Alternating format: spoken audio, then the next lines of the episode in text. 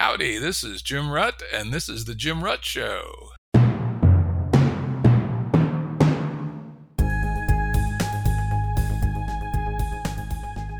This is a Currents episode. Currents are shorter and less heavily produced than our full-length episodes and generally focus on a single topic. As always, links to books, articles, and organizations mentioned are available on the episode page at JimRuttShow.com. That's JimRuttShow.com. Today's guest is Serge Faguet, an American, Russian, Ukrainian serial entrepreneur and self-described transhumanist and crypto maximalist. Welcome, Serge. Thank you. Thank you, Jim. I have been a listener to the Jim Rutt podcast since, I think, episode 2 with Robin Hanson, which I randomly found on Apple Podcasts. And Jim is not putting me up to say this, but it's been one of the top sources of just learning about systemic thinking and all of these things. So thank you, Jim, for putting this together. And the way you like saying, I think, share it and give it ratings, because the more people listen to this kind of stuff, the more allies we will have in building a good future for humanity. Wow, I love that. Thanks, a whole bunch. That's good. I'm glad it's getting out there into the world and having an effect. That's why I do it. We're going to have a great conversation today. We've been chatting, for a year and a half, something like that. Couple years, you're off channel, and it's always just so damn interesting. And we decided that we are going to focus it a little bit and do it in public. So today we're going to talk more or less about Serge's ideas about emerging transnational networks of cooperation for humanity. And he'll fill in the details quite a bit. So take it away. All right. So I'll start with the Fermi paradox, which Jim likes talking about on the show. And I think that where we are as humanity is this point when our technological capabilities are exponentially increasing. And at the same time, our ability to cooperate and our ethics and a lot of other things are just not good enough and not increasing as fast, not changing as fast. And it feels like that is a candidate to be a great filter that prevents a lot of civilizations from appearing in the universe because they basically implode. And so I was having a conversation with Eric Drexler, who you should also have on the podcast. He's the founding father of nanotechnology, a really brilliant thinker about AI and a lot of the trends there. And he's essentially saying, well, we're going to be getting to something close to human level AI, potentially as soon as 5 years from now. And the consensus is really moving earlier and earlier in the AI researcher community. We're not talking about AGI, but we are talking about something that certainly puts salespeople or marketing people or doctors and lots of other people out of work. And that is the kind of thing that is going to cause a lot more chaos in society, because society has already been plenty chaotic for the last 5 or 6 years. And it's going to increase further. And this is really dangerous. This is why we're having these things where people are discussing nuclear war or, an explosion in genetically engineered viruses or all kinds of other things that are real risks for humanity, because we haven't updated our cultural and social and ethical code. And there are a number of people, I think that the community of Game B or really a lot of other ways that we could call these communities are appearing around the world where people want to work on governance or on longevity or on all kinds of other things, on privacy, etc., rapidly appearing. So there seems to be a lot of demand from the world to actually make change happen, but we're not really united across the world, across all of these different communities, even though we have a shared set of values and beliefs.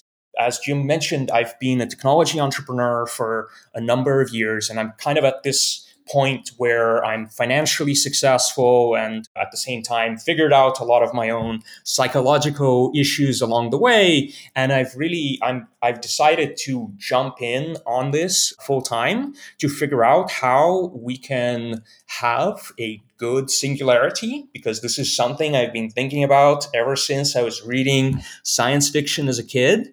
How do we have a good singularity? And I used to think that the way to do that is kind of be like Elon Musk. So start your own company and make it really successful and build some kind of core set of technologies. And recently I realized, in part through listening to this podcast and in part through seeing a lot of other similar signals from around the world, that what we need to do is really not start a company, but start a movement. Or rather, the movement is already started, but unite that movement around a core set of ethical beliefs and unite us and get us to cooperate, get people to help each other and understand each other, even if they're focusing on different things. Like someone could be focusing on longevity, someone could be focusing on artificial intelligence. But if we share a central core of ethics, we should be working together. We should be helping each other find resources, find new collaborators. And really, that's what I'm thinking about the most. That's what I want to jump in on full time. Yeah, it sounds very timely, shall we say. Because as you say, there are many, many groups of people working on lots of things, and most of them don't even know the others exist. And so in our pregame, you talked about the idea of meta communities, the idea that there are many groups out there working on different things with different approaches and even different concepts of the good, which is all right, right? So long as we can, as we say in the Game B world, establish what we like to call coherent pluralism, which is a small core of inviolate ethics that anyone that wants to be building this new world needs to adhere to, while at the same time leaving lots of room for people to find their own way to live the good life. And, you know, so many reformers, to my mind, most of them ended up as nightmares, let's be honest, right? I'm sure Lenin actually thought he was doing good, probably Hitler too, even Pol Pot, right? But they all thought that there's one way people should live. And, you know, that to me is the core, if not the root of all evil, but it's certainly a big piece of it. It's a root of evil. Yes, one of the roots of serious evil. And so, you know, the idea of meta communities where people can find their own way, and we'll talk a little bit about people and transhuman as well. So with that, take it away. Let's go back to it.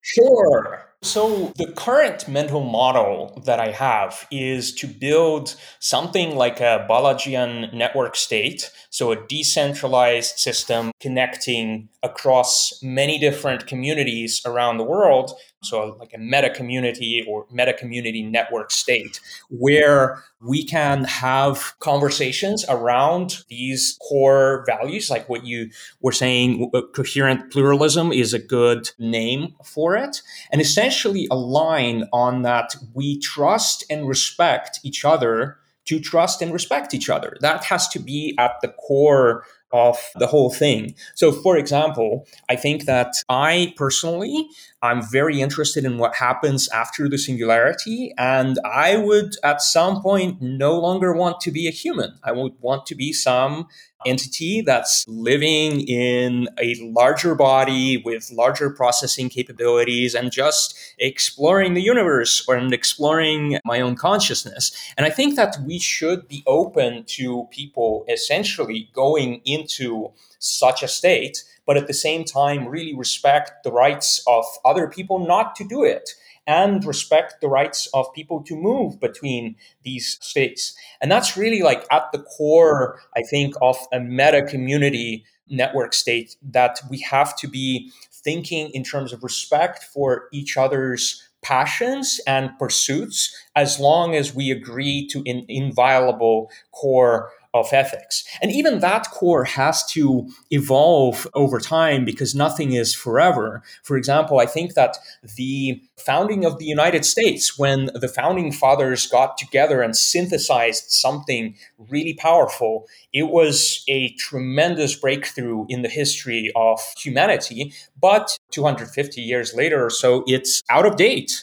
a lot of stuff is just not, you couldn't expect the changes in technology that have happened since then. So we have to update, but we can't update it at the level of the United States because there's just a lot of entrenched vested interests that have captured the institutions by now. The only real way for us to do things is to do them from scratch or to find another layer, another dimension on which to create it. Obviously, you could start a sovereign physical country and work towards that. And I think that can and should be part of this meta-community network state because it's really important to have physical presence. It's really important to do experiments in governance. But at the same time, we have to exist on a transnational level. And you could call it, there's this good book I've read called The Ministry for the Future, where the concept was that you had this ministry founded by a bunch of governments that is managing the climate crisis on a global level. I think it's that, except it's not founded by a bunch of governments. It's not going to be. It's going to be founded by us, by this transnational community of communities. And really, some of this comes down to that we have to take responsibility for the world that we live in. We have to make a decision, what do we want the world to be like? And then actually go and make that happen ourselves because no one's going to do it if we don't do it. So we have to go and make it happen. Yeah, that last one I always say is the gateway to our kind of thinking. Right. And most people, unfortunately, because they've been conditioned by their education, by their media, by their neighbors, et cetera, somehow think that our institutions, our structures, our economy, our politics, all somehow came down from Mount Sinai with Moses on stone tablets, when in reality, every one of them was a contingent and often accidental decision that was locked in sometime in the past. And it's continued to clank on. For instance, listeners know that I'm quite fascinated with monetary systems. Our current monetary system didn't come into being till 1913, right? Relatively recently. And yet we act as if money, the kind of money that circulates, is some kind of real thing, when it's merely one of many possible coordination signaling systems that we can, as humans, say this one isn't working for us. Let's try something else. As you talked about the American governance, the Constitution. Totally no surprise that in 1781, 81, 82, 83, 84, when the Constitution was being worked on. We were in the very beginning of the great exponential, but we were very early, just up a bit. And it's no surprise that a set of governance modalities created in the 1780s would be completely at sea in the 2020s, where the rate of exponential, we're way up past the elbow. We're in the really fast-moving part of it, would be completely outdone. It's like the difference between racing a horse with a Ferrari. That's kind of, a horse trying to catch a Ferrari. It's just not going to happen, right?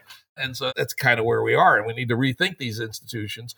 And also, because of the inertia in the systems and the vested interests, as you point out, and also the interlocking deep weave of the status quo, because the status quo is woven from money, from media, from culture, from public school education, all kinds of things weave together this very strong memeplex in multiple dimensions. And trying to break that in the short term is going to be impossible. Now, I do believe we can flip it in the long term, like 2 generations, 50 years, something like that. But we can't start there. And so this idea of a network of meta communities that are working together to address these things seems to me like a reasonable way to start. And then one last thing before I go back to you is you mentioned climate change. I think it's also important to note that climate change is just one of many aspects of the meta crisis. And, I will say it's the one that will bite our ass if we don't fix it eventually. But there are other ones that might get us well before that. That's right. On the subject of climate change is kind of a fascinating area because we have to take a more reasonable approach to it than the extreme approaches of let's go back to the Stone Age kind of stuff when the earth tolerated us and all that. Because no, the way out is through. We have to go and use the abilities of our technological civilization to actually build the future and rejuvenate the world and to live more in harmony with nature, not by pausing on technological progress and on social progress, but by accelerating it. I don't know about, accelerating, yes, because I'm absolutely with you. We're not going to become hippies in mud huts, right? That would be just stupid. And it would also squander humanity's mission, right? Whatever that is.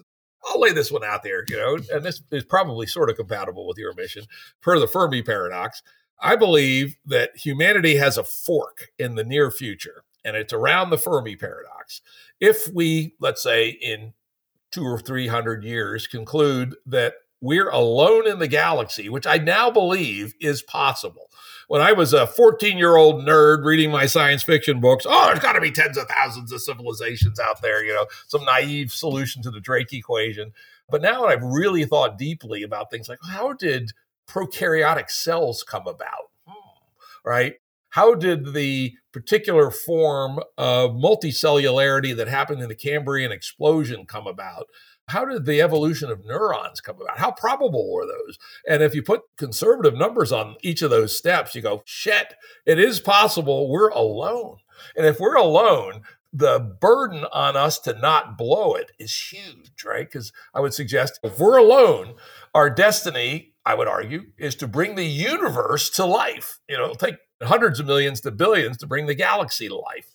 And that's assuming no magic, faster than light. But if you can move at a tenth the speed of light, you can actually bring the galaxy to life in 10 million years, amazingly enough, which is not very long. Near humans existed 6 million years ago. But the other side of the fork, it's always important to keep this fork in mind, is let's say we're not alone. The other interpretations of the Fermi paradox is that we're not alone, but for lots of different possible reasons, we just haven't been able to detect them. Either they're hiding or they're speaking in ways we can't see, like point-to-point lasers, or they've all retreated to the Borg on their home planet and they're jerking each other off in cyberspace.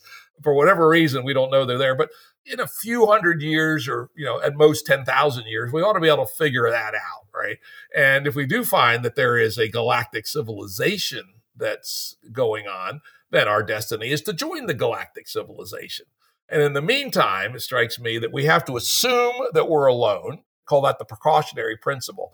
Because if we blow this, the first advanced life in the universe, which we might be, to blow that would be just the most ridiculous lost opportunity ever. And so, that's the Ruttian version of the mission for humanity up to that fork. And then we'll have to redefine the details, whether on which side of the fork it is. Join galactic civilization or bring the universe to life. And I would say life broadly construed to mean our post-life as well. A number of people argue that biological life will never be suitable for interstellar travel. I think they're wrong, actually, about that. But, our silicon descendants or our gallium arsenide descendants could be well designed to go out into the universe and do their thing. And I suspect actually it'd be a combination of the two. So with that, back to you. Actually, so my view on this is exactly the same.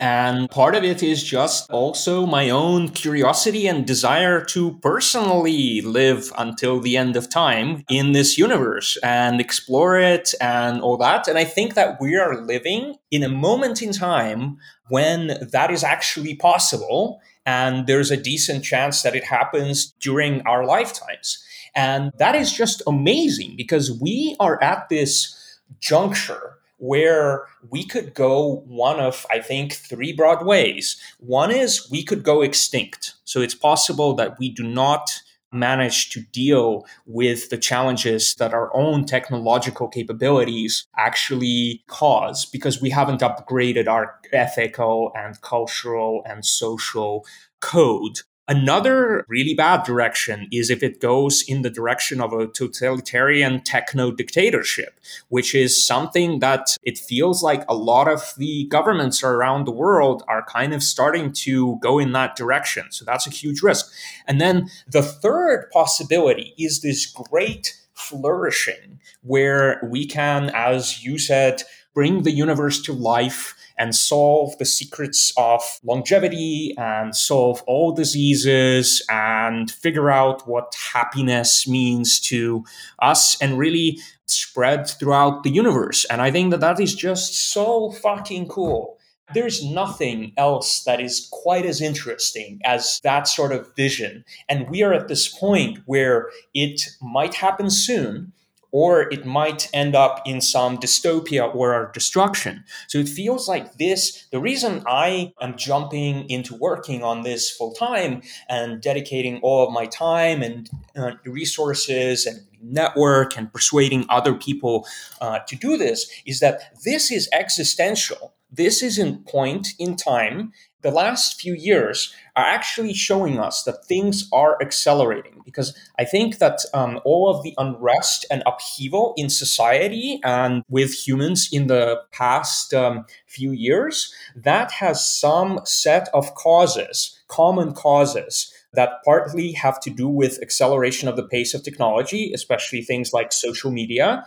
And partly it has to do with other issues in society, like defects with money and the rate of return that kind of forces you to very, very, very short-term thinking and many other things like that. And essentially, I am quite convinced that we're at this point where we are defining the future of humanity in really like the coming small number of years, and defining where amongst these three possibilities we are going to go. And so now is the time to really focus on this and to figure out what we can do together to increase the chances of a successful transition into the next phase. And what I find really cool about this idea of a meta community network state is it's quite decentralized, and it just feels like people are much more passionate and really able to go and deliver interesting results on things they're passionate about when they are doing this as part of a movement and some kind of a community, and not being recruited into some company and given like a job description and a KPI. So it's something I'm seeing happen around myself all the time. Like yesterday, I was having a call with someone who was like, oh, I love this. I want to help recruit the best, brightest college students from across US campuses and kind of like sell them on a lot of these ideas and try to get them to join into this kind of a community. So like, that's cool. Someone is thinking about how we recruit people. I have another friend who is interested in starting conferences around this. I have another friend who's interested in starting a movement to get people to migrate into one location, people who care about longevity, which is his personal passion, and essentially influence local electoral politics to help fund longevity research and to help longevity get more traction. I have another friend who has built his own city in Bali, which is really funny. He found a way to kind of get some level of local political autonomy by piggybacking on traditional village elders councils, which apparently in Indonesia have a lot of local political rights, because, you know, you used to have the village elders get together and they can tell the government to not interfere in their affairs and apply some local taxes and things like that. And so they have used that, even though none of them are really even from Bali, right? So it's a community of technology entrepreneurs from all over the world. So they're thinking of like, okay, we can create a local community that has some level of political autonomy by piggybacking on this. So it just feels like all over the world, there's a lot of people who are feeling the same things, feeling some level of just dissatisfaction and a sense that something is wrong. We know that something is wrong with our society and with our institutions. And some people just seem to be taking responsibility for this and actually going and making change. And I agree with you, Jim, about what you said about our institutions, the fact that they are contingent. and they are meant to evolve and change and transform. And I think the other thing, frankly, is that when you purely rely, when you take the world as given, when you rely on existing institutions without thinking about how to transform them, I think it's just a infantile and immature view, because that's like, you know, the little child that is saying, well, the parents know best. They figured it all out and I'm just along for the ride. And it is the mature adult that says, this is the way I want the world to be, and I am going to work on making it be that way, and I am going to live with the consequences and understand what the consequences of my decisions are. So I think that that's really one of the most important things that are happening in the world right now, and that this is the way that we get to a good future where we colonize the galaxy rather than have some crazy totalitarian dictatorship or destroy ourselves. This is the time. Absolutely. I love that, the adult perspective. And it looks like, you know, if you look at the pulses of history, it seems like a lot of times people just follow their nose through life. But every once in a while, there are these incredible times when people see that something needs to go to the next level. And, you know, probably the previous one at the same level was the Enlightenment from the middle of the 18th century to, say, 1800, where amazingly, people overthrew millennia of superstition, divine right of kings, feudalism, all that just in a very short period of time. And by the way, they also started the technological revolution, the financial revolution, and the democratic revolution, because they somehow were able to reach that perspective, an adult perspective. But then we've kind of been working through the implications of that for the last 220 years. And now it's time for a re-enlightenment to step up to, probably shouldn't even say re, because it's not going to be doing the same thing again. It's going to be doing something different, but stepping up and saying, we own this, right? We own this. And let's start with the givens, human nature, technological reality, all the things we've learned from the last 270 years, I guess, more realistically. And what do we do next? And it does feel to me like this is one of those moments. And, you know, I talk to lots of people about this all the time. And I've definitely sensed 10 times as many people willing to listen and engage on these issues in the last 2 years. COVID, I think, opened up a bunch of people's thinking that status quo is not going to get us there. I'm with you. This is the time. We got to get organized, people. That's right. And the cool thing is also that this organization is quite decentralized. So every one of the listeners can think about, like, what can I do to really join the movement? And it's not like we have a particular party card that you have to get. You can just start doing things. Someone should think about, like, how do we improve the mental health of humanity? I think that's one of the key issues, is a society where everyone is getting mental health and counseling and development is going to be healthier than a society where that is not happening and people are dealing with their trauma and psychological issues by themselves. And frankly, I think this is one of the major opportunities of the next few years, is to develop things like psychotherapy and education and ethical, almost coaching for many different groups by using AI and large language models, because GPT-3 is already pretty decent at giving answers that seem reasonable from, like, a psychotherapy perspective. And because these models are really trained on the corpus of what people say and what different groups say, I don't think they're necessarily going to be that good at creating original research beyond what was in the learning data set and truly be general in that way. But I think they're going to be quite good at sales and marketing. And frankly, if the right values is something that they are educating people about and selling to different groups, because for some people, maybe the key way to talk about values and ethics is around God, whereas for some, it can be in terms of science. And for me, actually, it's in terms of both, because I feel like You know, if God exists, and I think that that is possible in one way, shape, or form or another, then God would want us to discover the secrets of nature, because that is the laws of the universe that we are finding ourselves in. And essentially, that could be a persuasive argument for people who have a more religious background. And something completely different could be relevant for people in China who think much more in terms of tradition and kind of respect for tradition from the young, but also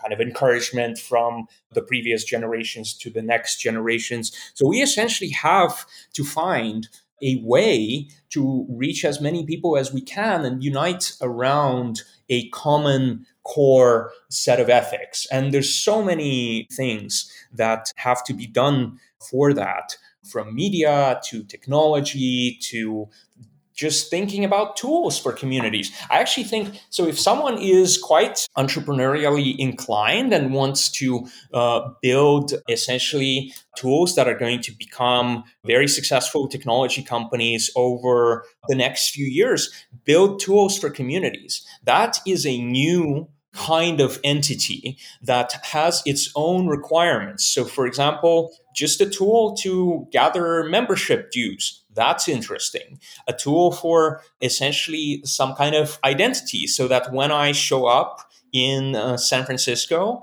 I am told, like, here's the 20 communities with relevant interests to you. And, you know, you can come and stay at this co-living if you give a talk about post-singularity ethics or whatever I am known for. So I'm also, like Jim mentioned, I am Russian and Ukrainian, and I've seen the exodus of people from Russia and Ukraine over the past year. And so a ton of people have suddenly spread around the world and started forming these communities everywhere. And everyone's constantly traveling. So people start building Telegram bots to see who is where, when, etc. So there's an entire stack of software and tooling that is going to be very useful for all of these communities. And they have a unique set of requirements. So that's like something to work on, because it will both make money and it will enable more such communities to be started and to build this meta-community network state.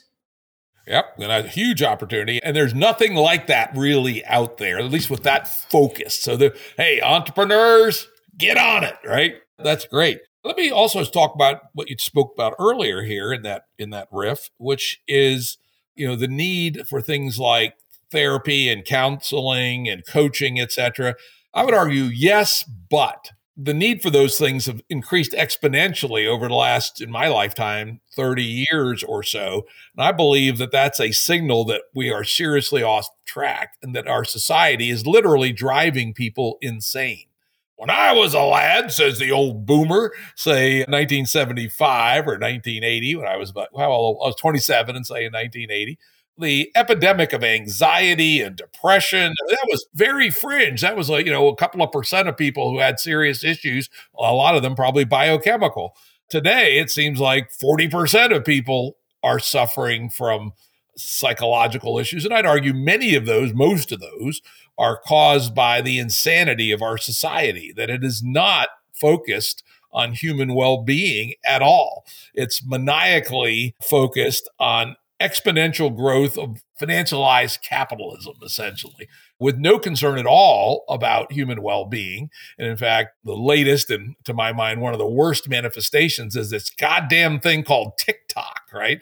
As a person who's been designing or managing online products for 41 years, which is quite a thought, as soon as I looked at TikTok, I go, holy shit, this is the best design thing I've ever seen in my life. And the most evil, right? This is digital fentanyl. That's exactly what I call it, digital fentanyl. And literally, people should be marching to the headquarters of TikTok, going in, pulling the executives out and guillotining them on the street, and then burn the fucking building down, right?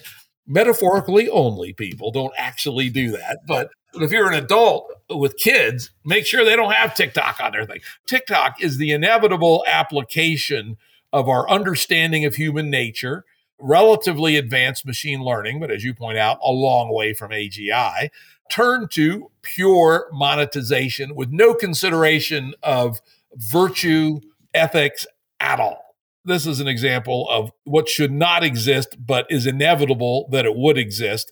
And further, it's just the beginning. It'll get worse if we're not smart about the ethical considerations and essentially the bounding of technology. We don't want to stop technology because there are still so many things technology can give us. Wouldn't it be great if we had an energy source that was essentially unlimited and not producing hydrocarbons? That's probably within our grasp. I actually used to be a scoffer at it, but a madman VC I happen to know, and he is proud to be labeled madman, by the way, has convinced me that even things like orbital solar collectors may now actually be feasible or close to feasible. And fusion, yeah, it's always 20 years in the future, but I suspect one day we'll figure it out.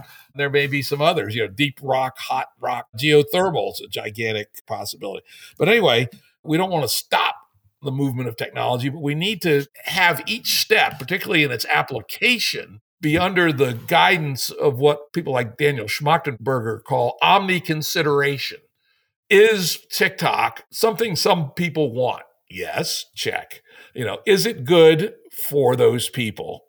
Mostly no. Is it good for the community? Definitely not. Is it good for humanity? No, no, no, no. Is it good for the earth?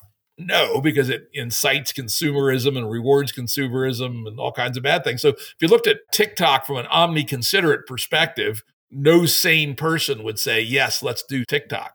But if you look at TikTok from the perspective of the collapse signal, and this is one of the worst things about late stage Game A, is that everything has been collapsed to the money signal. Is it profitable? And is it arguably legal? Those are the only standards that apply. And of course, as we've recently seen with things like SBF, even the arguably legal part has now been thrown out the window. Is it profitable? When that's the only signal that our creativity responds to, you get things like TikTok and the SBF scandal.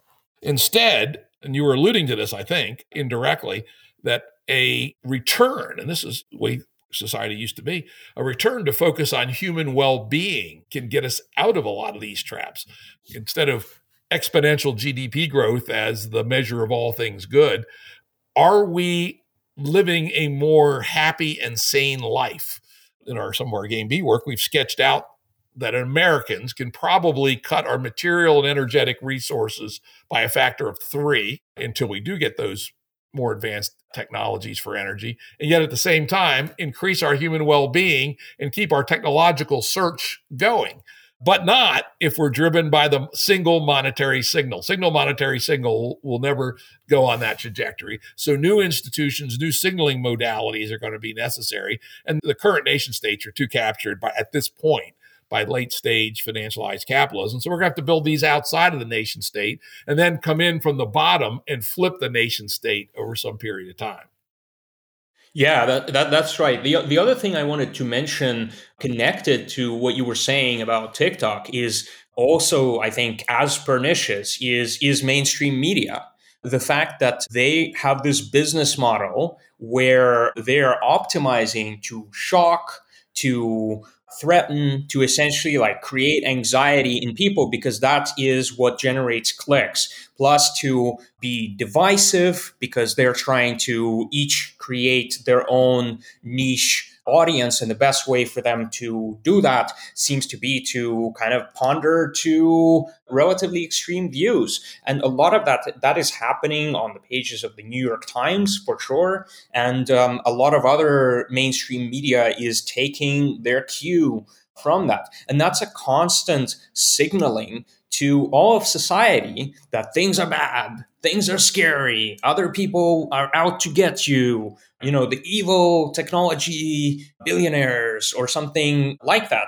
Personally, I've met very few people who are actually evil. And mostly it's about incentives. And that's what really causes TikTok, which is a Chinese company called ByteDance, which is worth $300 billion or something like that, by producing this product, which is actually a net negative for society. I completely agree with you also about the aspects of financial capitalism. And the especially fascinating thing here is that we are on the cusp of tremendous technological abundance. This is, again, something I've really picked up a lot about from Eric Drexler with his thinking about molecular nanotechnology. Obviously, lots of challenges with it. I've really dug into it for a few years. For a few years, I was trying to start a molecular nanotechnology company, and I was essentially looking for an early application. We were thinking about designing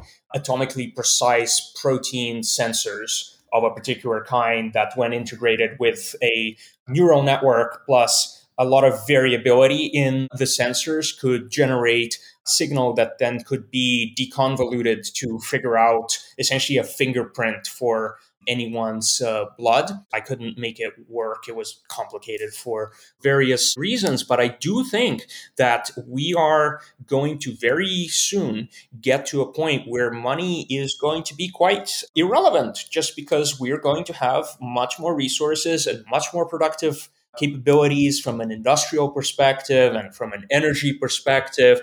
And really, in all of these cases, it's just up to our own creativity and up to our own ability to design incentives, to create new technologies and to deploy them in the right way, in the way that's aligned with the rest of society. And money's not going to be very meaningful. I mean, I have friends who are, this is entirely shocking to me, because these smart people, you know, someone who's a billionaire and who's saying like, oh yeah, my main objective is to grow my wealth so that I can give it to my kids in 20 years.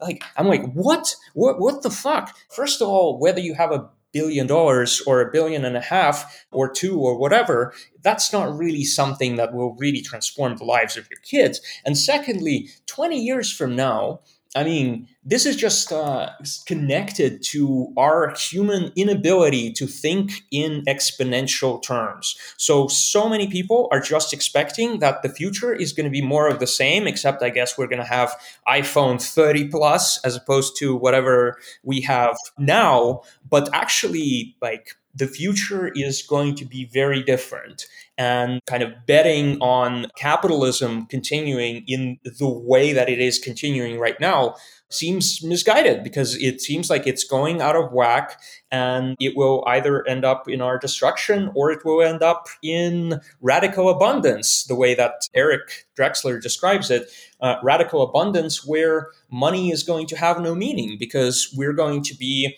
in some post-scarcity society where we're mostly going to be trying to pursue whatever we're passionate about and have, you know, we talked about this in the pregame, have essentially multiple dimensions on status where every person is finding some way to be interesting to other people, because we are social beings. And even if, you know, we end up being some kind of post-singularity, post-human, godlike entities that are traveling the galaxy or exploring cyberspace, we're still going to want to be with other beings. Like, we will want to have a society, because it's just going to be really fucking boring if there are no other people to really live with and to have fun with and to have sex with and develop new modalities for crazy experiences, plus figure out how the universe works. So we have to be thinking already, because like the way that we organize our society right now and the way we're thinking right now is going to have an impact on how, because this is the seed function out of which much of the future is going to grow. Yeah, and that's, again, the same point that we are at this inflection point where people need to stand up and say, we're going to take ownership of what comes next. And yeah, it's very, very interesting. You know, it's interesting. We talk about post-singularity, but the other one that we're approaching, but we're not there yet. And that's just what makes this such an interesting epoch is the post-scarcity epoch, right? And whether post-scarcity happens before the singularity, after the singularity, I'm not sure. We're going to have to manage this transition. That's essentially the challenge for this next period. How do we get through this century without ending ourselves? And we probably don't end human life, but what we could easily accidentally do is collapse the high stack, right, of a complex society back down to hunters and gatherers, a couple of million people on the earth, and maybe a little bit more than that as they rummage through the refuse, the wreckage, probably support 5 million picking through the wreckage for a while. That would be a huge shame. Instead, how do we hold things together until we approach post-scarcity? And I would suggest on the other side, one of the key ways we need to do that is a culture flip so that we don't feel like we have to consume so much, right? In America, at a third of the current level of energetic input, let's say go from 11,000 watt continuous power society and where we're at today, where we're burning about 11,000 watts continuously, both in what we use and the products we consume, down to say a 4,000 watt society, which by the way is more than many, many countries in the world, right? It's on par with like Argentina. It's a perfectly nice place to live. And with good, better design and better thinking, a 4,000 watt society would be great and give us the base to do all the things we want to do, and yet give us a greater probability of surviving to the transition of post-abundance technology. I followed Drexler's work since he published that first book. I read it a month after it was published. And that is a promising approach to post-abundance. On the other hand, the progress has been way slower than he thought it was going to be. I didn't ever talk to him, but I talked to his wife at the time and other people around him. There was a circle of people around him. And they were all thinking, kind of like the AGI crowd, it's going to happen in 5 years. They thought the molecular machines would be there in 10 years, self-replicating molecular machines. And they aren't there yet, but they may be there in the future. I think maybe we can think about this current instant as how do we manage the transition to post-scarcity? And then how do we manage the transition, potentially at least, which we'll talk about. Oh, by the way, we're going to talk about this in another episode. We're going to go really deep into singularity and post-singularity, but to get past the singularity into a survivable and wonderful future for humanity, because that's like it's so important. The future can be wonderful, but it can also be a fucking nightmare. Yeah, that's exactly right. And this is really like the other major aspect of what I'm dedicating my time to. And one is really this meta community network state that we have discussed. And the other one is I'm calling it post-singularity ethics, which is really like the way I define it is a set of moral, cultural, social, and religious views that in very practical ways lead humanity to a post-scarcity techno-utopian civilization in which each one of us reaches our full potential without infringing on the rights of others to do so as well. That's really, I guess we will dig into that in a next episode because it's a whole separate conversation of like, how do you understand what is the core of this that we have to think about? And it causes such interesting questions. Like, for example, do we think about artificial intelligence as sentient at some point? I would argue we have to. The question is where that point is exactly, but at some point we do have to do that. So we have to think about all the things that are causing problems in our current society. Certainly the pursuit of money and these toxic status games that are happening across society. That's one of them.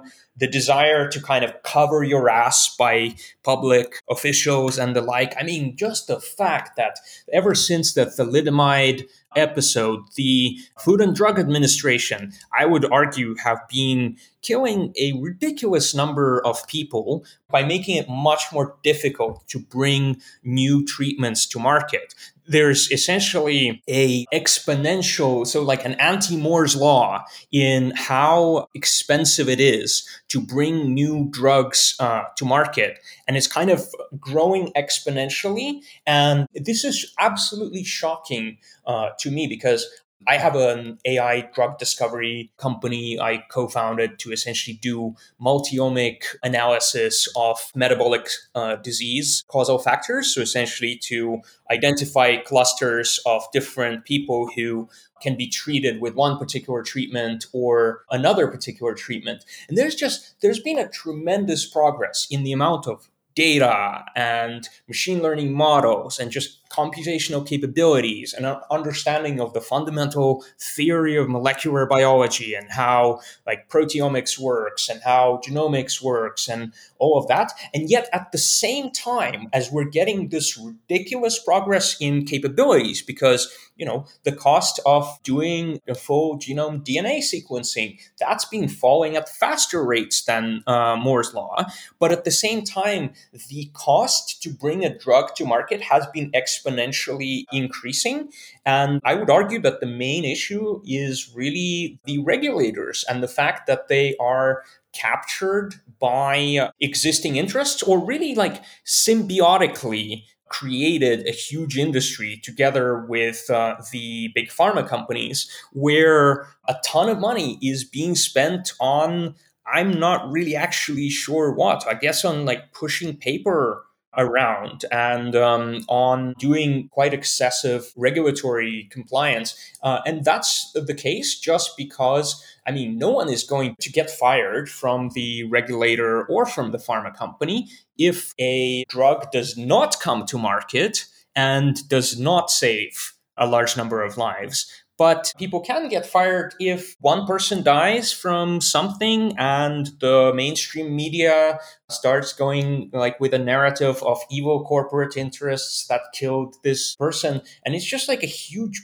bug in our society that is preventing very significant progress. And it's just, it's sad. It's disappointing. When I was growing up as a little kid, reading about sci-fi and about how awesome the future is going to be, or when you watch kind of like Star Trek and a lot of the original TV shows from that era, you see this optimism for the future and for how much we could do and for how good humanity can become.